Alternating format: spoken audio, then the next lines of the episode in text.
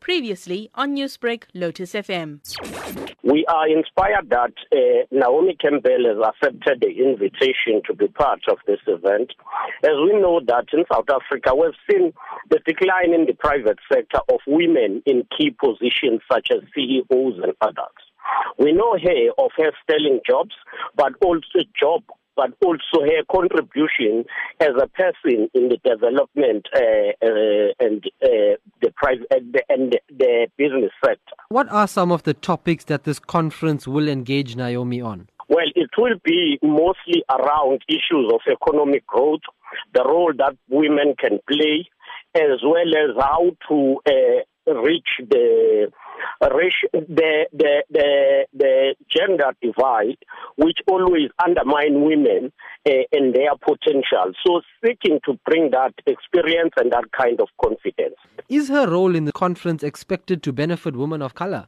All women, especially Africans in particular, who are poor, who are still marginalized by number of factors and number of institutions and we believe she will be able to inspire them to be more active, especially in the business sector. This summit is inclusive of many influential women from South Africa and the world, but how will this help the ordinary woman to grow and make a name for themselves in what some call a man's world?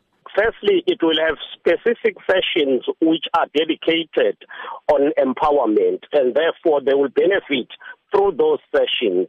But two, there will be also some kind of workshops where women will be taken uh, uh, through on issues that are specific uh, when it comes to issues of leadership and when it comes to issues of women development. This is the first time this event will be held on the East Coast. What benefits could this have for economic development in the province? It's always helpful for us to host such mega events because they always contribute to the growth of the economy. When people flood and when people comes to the province, you will always expect that they will spend money, they will book hotels, and that sustain jobs opportunities. And that's why we've always said the sector of conventions and conferences is quite important for the economy, especially the business tourism. Newsbreak, Lotus FM, powered by SABC News.